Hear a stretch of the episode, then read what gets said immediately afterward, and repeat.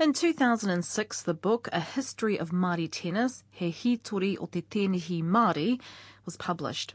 The 260 page book outlines the rich history of Māori and tennis that began over a hundred years ago. In 1926, the New Zealand Māori Lawn Tennis Association was formed. Those earlier figures that championed tennis included Sir Apiranangata Pei Te Hurinui Jones, Sir Maui Pomare, and Paraire Tomoana. Now, the book includes great detail about whānau from various iwi in Aotearoa who, in some form or another, were involved in Māori tennis, usually as kids at their local marae clubs. One of which includes David Goldsmith, who played in the Ruatoria Tennis Club as a youngster. Well, 59 years later, he's still hitting the ball. Yeah, David Goldsmith, Ngati Porou, born and bred in Ruatoria, centre of the universe. Kia ora, kia ora, kia ora, David. This is the 87th Aotearoa Māori tennis, t- tennis tournament. Three more years and it'll be it'll turn 90. You know, what do you immediately think about? Well, first of all, I think about how the tournament started in the first place in 1926 and the kaupapa behind it.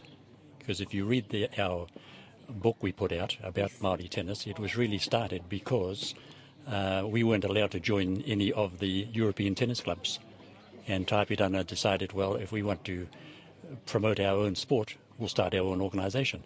So that's how the Aotearoa Māori Tennis Association started in 1926, and it's been going 87 years. And we hope it keeps going for a, another 87 years. Another 87 years, yeah. I asked um, Ruia Morrison before she jetted over to London earlier this year, I said, you know, when did you pick up your first tournament? And she picked it up when her dad handed her her, her first racket. Where, what about you? I suppose I've been playing tennis for a long time. I, I first played in the Māori tournament in 1954. So this year is my 59th year uh, in this tournament. So I hope I'm still around next year to make it 60. And and uh, yeah, but this is a this has sort of been the breeding ground for young Māori uh, here. I mean, Ruia is a classic example, and people still don't understand about Ruia. She has been our best ever Yes. women's tennis player, bar none, because she's the only tennis player, women's tennis player in New Zealand. She's actually reached the last eight at Wimbledon. No other woman tennis player in New Zealand has done that. I mean, she's the only, she won that. Uh, they call it the Heineken tournament now. It is the Heineken tournament, isn't it, Max? Yeah. I mean, it used to be the Wills tournament. It's changed names because of the sponsorship. Now, Ruia won that twice.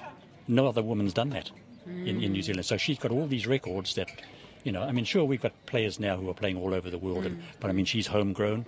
She's tangata whenua, she's ahika. And she still has been our best tennis player ever. So, and it's the Māori tournament that actually started that that for her. And I think there are a lot of other uh, players who have come through the Māori tournament. Um, now, who's that? Uh, who was Dick talking about this morning? Uh, Kelly Evernden.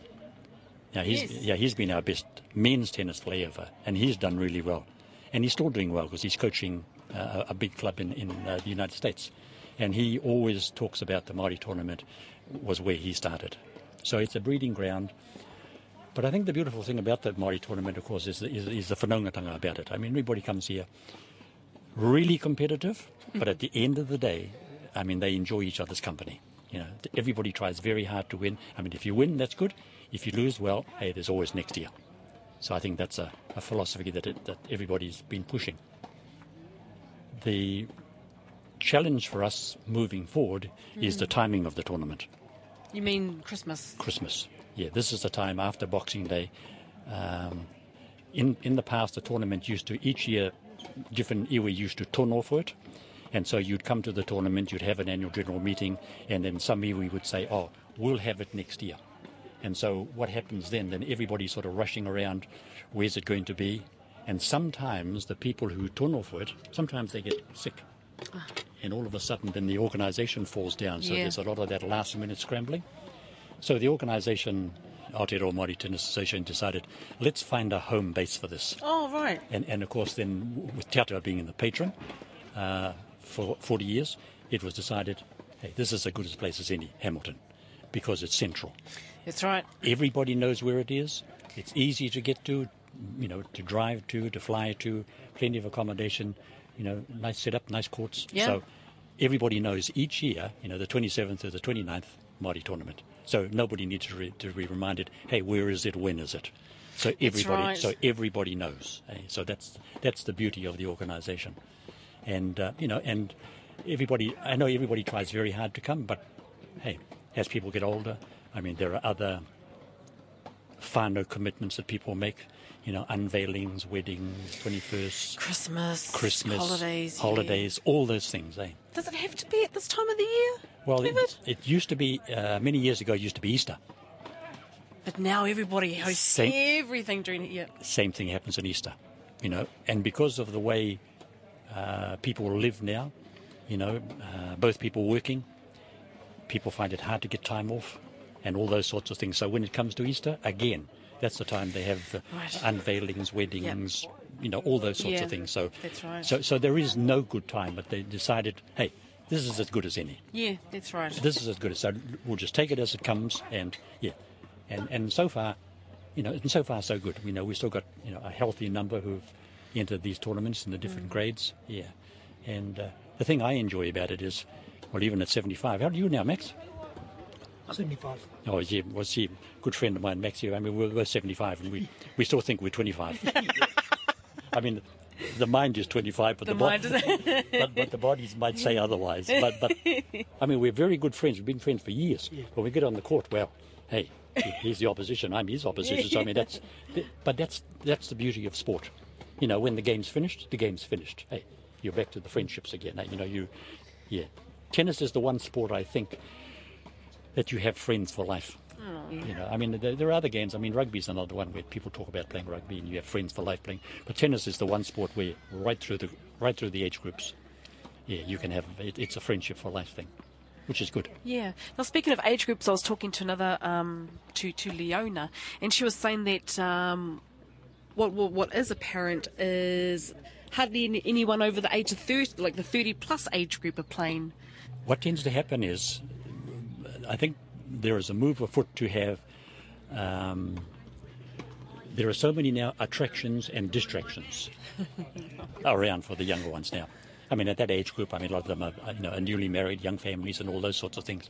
And so there may be other endeavours that they, you know, because if you, if when people come here to play tennis, they like to come here, not only to play tennis, but to be competitive. Nobody wants to come here to be what do they call it, cannon fodder for anybody else. They want to be able to play a reasonable standard of tennis.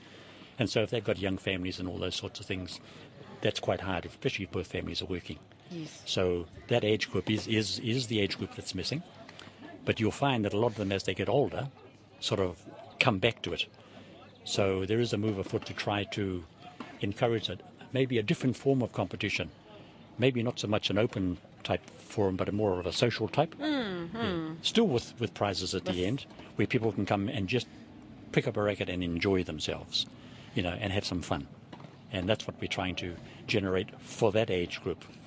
Because she is right, at the end of the day, that's that age group that seems to have gone missing for whatever reason. But I think it's the, attractions and distractions around now because there are so many sports now, eh? So many so sports. many sports. So many sports, yeah.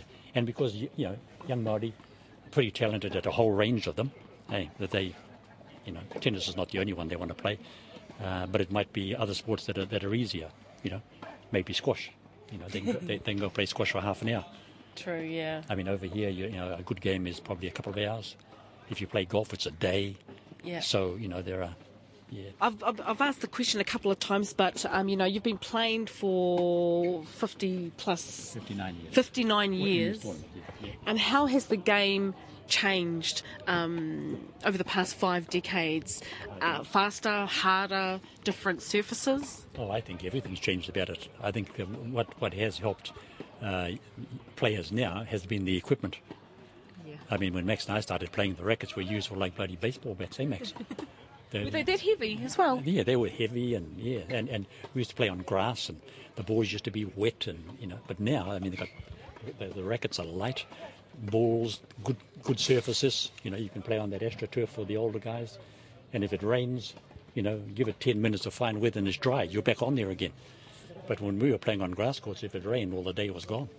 You know, the courts never dried. So I think equipment is one. Mm. Yeah. And I mean all sorts of like the sports gear itself, the tennis shoes, everything has just evolved and developed over the years. So yeah, I mean that, that's probably been the biggest, biggest, and of course the way they play tennis now.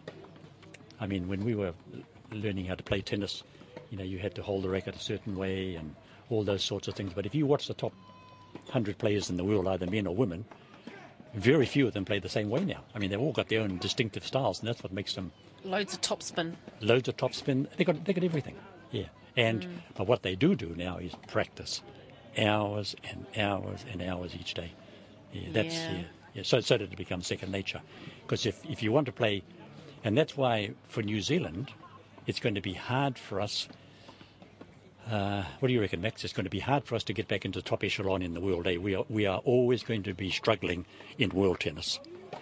We just haven't got the players we've got them at an early age, but when they go overseas, I mean, over here, I mean, you know, they're a big fish in a little pool. But Marina, Marina Sh- uh, Erakovic. Erakovic. Yeah, yeah. What, And, what do you think of her? her... well, I think she's done very well with, with, with, with the ability that she has. But my own point of view, I think she's probably reached as far as she'll go. Um, because I don't think she's got the, the game to get into that really top echelon. She's always going to do okay, but to get into that top, um, you know, that top 20 or top 10 in the world, no. Yeah. I mean, there are just. And the other thing about tennis, too, is because of the money involved, think of the countries that are coming in now. Countries you've never heard of before playing tennis. China, you know, Croatia, Kazakhstan, all those places now, because of the money. Hey, so there is a, a goal now. If you want to earn a good living, play tennis. Yeah, and so, I mean, they've got, we've got, I mean, we've got people playing tennis in countries now people never even heard of. The, the whole structure, the whole motive for playing, yeah, it's just well unrecognisable, really. Yeah, but the sad part for us in New Zealand, you know, I don't think we're ever going to get anybody in that that top echelon. We need somebody of the ilk of the Williams sisters, you know, who came from the Bronx. Right. You know, we need somebody from way up the back of bloody Rangitukia somewhere, or way up the back of bloody Ruatahuna, or Maungapohatu, somebody from the bush, to come out, you know, with real mongrel, eh?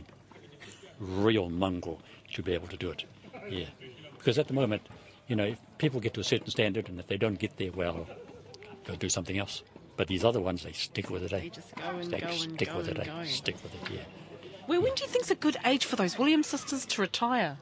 Well, I think Serena could still be number one for another six or seven years yet because of the, well, she has only just realized that she's matured now. She's got this French coach, and we won't talk about the, the relationship issue there. That's another story.